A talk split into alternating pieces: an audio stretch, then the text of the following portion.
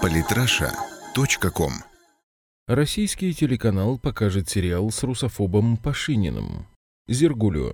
Сериал «Замок на песке» 2015 года, новенький, в субботу уже выйдет первая серия. Пашинин с удовольствием посмотрит его вместе с нацистами Азова, передаст им денег на убийство женщин и детей Донбасса, поглумится над убийством российских журналистов. Российский актер-звезда фильма «Адмирал Анатолий Пашинин» теперь носит на груди шеврон батальона «Азов», который ему подарили лично силовики карательного батальона. Также он говорит, что мечтает о русском Майдане.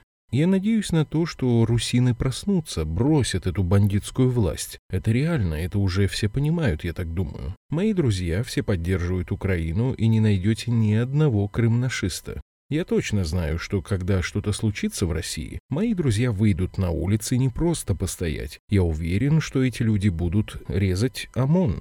В сентябре 2015 года у нас было голосование, и мы не ошиблись, только его пригласили не на НТВ, а на канал «Россия-1». Если мы не уважаем себя сами, смысл удивляться такому отношению даже на международной арене. Польша обвинила нас в том, что в Волынской резне был виноват СССР.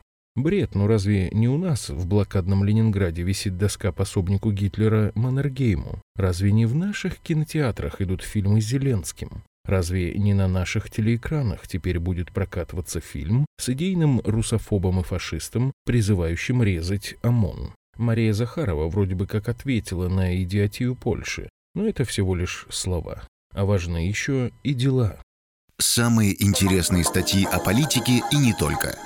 Читайте и слушайте каждый день на сайте polytrasha.com.